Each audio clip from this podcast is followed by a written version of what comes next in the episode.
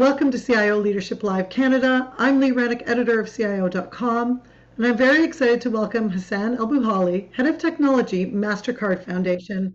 Hassan, please introduce yourself and tell us a little bit about your current role. Thank you, Lee, for having me here. So Hassan Bouhali, yes, I'm the head of technology at MasterCard Foundation and oversee the technology, everything about technology at the foundation today. Fantastic. Well, I really appreciate you joining us here today, Hassan. We've created this series to support technology leaders in their own tech and career journey. So, the first question I ask everyone this question Can you please tell us a little bit about your own career path and perhaps provide some insights or tips on that road path? Are there any lessons learned you could share? Yes, definitely. I can do that. So, uh, Lee, basically, my background is an engineer. I'm an engineer by training, back from Montreal. Uh, started my career in R&D in aerospace industry, actually, for almost 10 years before jumping into IT by accident. I loved it so much, so I made a career out of it. And here we go, from from from aerospace to um, manufacturing, then to mining. Ended up at CIO at Rio Tinto Alcan and from there had a few CIO gigs at Bombardier Recreational Products and, and Woodbridge Automotive, mainly in heavy industries, as you can see. Uh, before doing, uh, in mid of COVID, joined uh, MasterCard Foundation, which is very different from everything I've done before. This is a passion project for me. Really love doing that. Decided to do that, and and take two or three years of my professional life and give them to a different uh, organization or an organization with a clear mission. Um, so, so in terms of advice, I would say to anybody who's interested in career in IT, uh, first, uh, independently of your background, don't limit yourself. If you have interest in the industry, the industry has a wide variety of roles and capabilities and, and interests. So if you're interested, just just go for it. Second of all, is never take um, a no for an answer you'll have 15 no's and 10 maybes before you get a first yes. So don't stop at the fifth no and don't stop at the fifth maybe.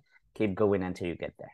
That's fantastic. And I, interesting that you started your career in engineering. So many people in IT did start in engineering, and now you've transferred those skills over into your IT skills, and obviously as well worked across a lot of different sectors, which I know based on many CIOs I speak to, that's a super important part of their career journey is having that opportunity to work with different sectors and see how technology really does impact across those sectors. Also around business. So wanted to really dive into a question with you around what the CEO expectation is of the CIO or the head of technology. So in 2023, um, we did some research at IDC, and most CEOs expect the CIO to focus on achieving better business outcomes, improving business agility, and leading DX to create new revenue streams. CEOs are saying they want CIOs to step beyond an operational focus and really help to drive measurable business outcomes, whether it's a target of a financial or quantifiable one. So we had a chance to chat about that a little bit on our last call. Um, I would love to talk about that as a CIO and a tech leader, some of the ways you're leading to improve business outcomes. Yes, thanks, thanks Lee for that. I'm really glad to hear that the there's a shift on the way the CIO role is perceived within the organization.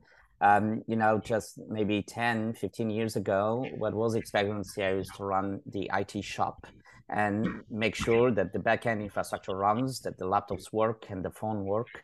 And, you know, where in some organizations that were mature more than others, they expect you to deploy the ERP systems, run the um, business systems that the organization needs for this its day-to-day operations. And in really really uh, mature and more progressive organizations we would involve cio in things like the consumer journey or customer journey or things like analytics and and, and decision making. But that was back then. And it's clearly that that role is clearly shifting to something very very different now. There is now a clear expectation that the cio of course runs the it shop. That's the minimum uh, minimum viable products out of the job. Um, we still want that that day-to-day operation to be stable, but we expect the CIO to do a lot more, a lot more, really a lot more. So there are a few things there that align to what you just said. There's an expectation that CIO understands the business how the business makes money, you how the business achieves its objective, whatever what are its objective or its mission, and that the CIO is there to help the organization achieve that mission or achieve those objectives. You're leveraging technology, but also leveraging thought leadership, influencing, org models, orgs operating models, and, and business models. So there is a, that expectation that's a lot higher than it was 10 years ago. There's also an expectation from the CIO to engage with the executive, to engage with stakeholders within and outside the organization, to have a better understanding of the whole organization ecosystem. Because there are so many risks now that come with IT, data privacy, risk of, of reputation, risk of cyber, risk of a lot of huge risks that may impact the organization, both internally and externally. So suddenly the role of CIO is a way beyond the pure hardcore operations of IT. Yeah, and, and, I'm hearing that from a lot of senior tech leaders and CIOs is that it's really now about you know technology running across the whole business, security having to be a part of the whole business. You know, you're not like in the IT crowd keeping know having switched it on and off again. It's a whole process of ensuring that everyone understands technology, how it will improve business outcomes and that really um, segues quite well into our next question because the last time we talked, we talked a little bit about automation and technology, you know, and how um, technology is building and creating value, especially in the area of automation. So I spoke recently to One CIO uh, who said that he's working on a project with automation and robotics and um, it helped create a million dollars in savings for the company he leads. Everyone was quite pleased about that because it's really diving into how um, we can use technology to help create some savings, but also help create better processes. So, just wondering what your thoughts are on this and how you believe automation will continue to shape the future of various sectors. Yeah, definitely. You know, I had I had a chance to to my career, previous career, working in heavy industries, manufacturing, mining, aerospace. Yeah. Um, and, and a big part of my scope was automation of operations and the shop floor operations of production, of logistics, warehouse management, um, etc.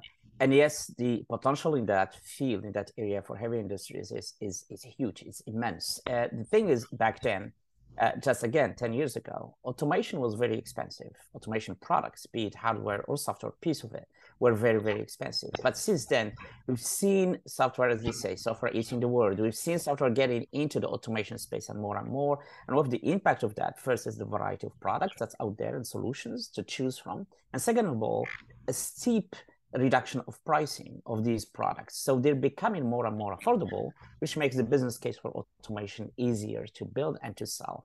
There is, of course, the issue of execution because using automation within manufacturing companies, for example, is uh, there's complexities because you, you're, you're, you're dealing with core business, you're playing to the core business for operations, so you have to manage very carefully uh, the operations expectations and how you implement these systems. But the opportunity is huge. And then there is the automation of the backend uh, office, the the the you know the traditional uh, business processes that CIOs use to work in. So automation of finance, of HR, of procurement, and and that will be accelerated more and more with advance of AI and what's happening with all this noise around AI, how AI will be automating workflows and the work of knowledge workers. That's reality. That is happening. That is coming our way. There's no way around it. So yes, uh, automation is there uh, with with a clear mandate of cost reduction, of efficiency, yeah. uh, acceleration of execution. But I think it's important also to think about it in terms of a new revenue stream, new products and services that could be used, that could be generated based on that automation.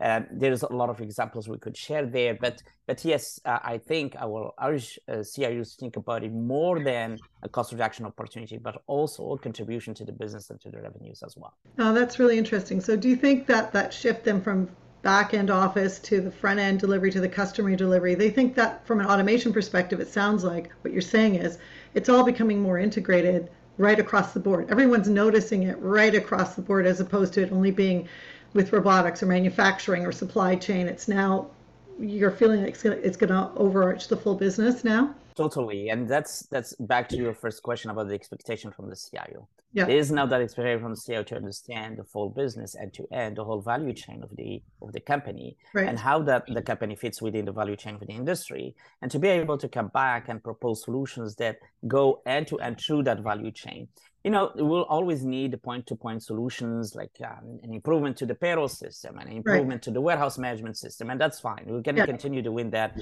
for the foreseeable future. But it's very important to step back and look end-to-end to the value chain of the organization and see how technology can change things and move things move mm. forward from one area to another. Well, I appreciate that, and that really leads into our next question, which is around data and AI. So, really wanted to talk a little bit about that. As you mentioned, you know, the generative AI, everything that's coming in market right now um, people trying to understand how they can create better efficiencies within their workspace. So, um, you know, the integration of data and analytics and AI is, you know, really we're looking at transforming industries. You know, what are some of the key benefits you believe will help technologies, and maybe what are some of the challenges, and you know, how do you see AI uh, transforming with data to advance business outcomes?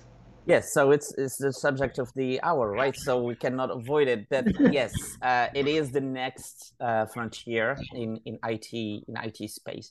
Um, if we put that within you know historic context, so we understand what we're talking about, then we move on how we get value from that.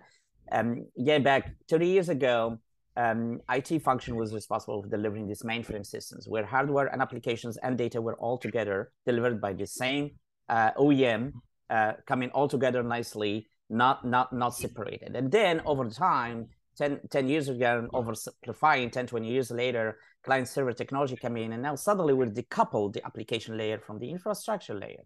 And here we are, 20 years later, we're starting to decouple the data layer from the applications layer, which is already decoupled from the infrastructure one. And I mm. think that creates a whole set of new opportunities where you can actually build solutions, products out of that data that will allow the business to make better decisions faster. That's that's the, the that's really the end game there. It's not about you know running a workflow or business process anymore. That's that's expected to be done years ago. Now it's about optimizing that to the max using data and using algorithms. So yes that's the next frontier and i think it's the next frontier that will allow us allow it functions who are ready for the game to really update the game into using the data to create additional services to improve the mm-hmm. customer journey, to improve the employee journey, and to go beyond just pure hardcore efficiency and and and, and operation reduction of costs, and going beyond that in their thinking what they can do really appreciate and I really love that answer. And I think, you know, in my mind, I was going, okay, so it really is just creating a landscape of opportunity for any business to be able to create more productivity, more efficiencies, more learnings, right, about their internal structures and systems so they can benefit the end user and the stakeholder. So I appreciate that. And well, so we have one last question here, which is I call it my rapid fire question, but it's a it's a rapid fire question, and and that is, what is the future of IT? If I have to summarize that very quickly, I would say the future of IT is about turning the backend services, infrastructure, application, system of records into a utility that you use just like you use tap water or electricity. And then work in parallel on growing the AI and data platform into a differentiator for the company because that's what differentiation game will be happening moving forward. Wow, incredibly insightful. Thank you so much, Hassan. And um, I really appreciate you joining us here today. Thank you, Lee, for having me. It was fun. And if you're interested in viewing this video or others to support the senior tech leader in their business journey, we'll include this interview and a link at cio.com front slash CA. Thanks again.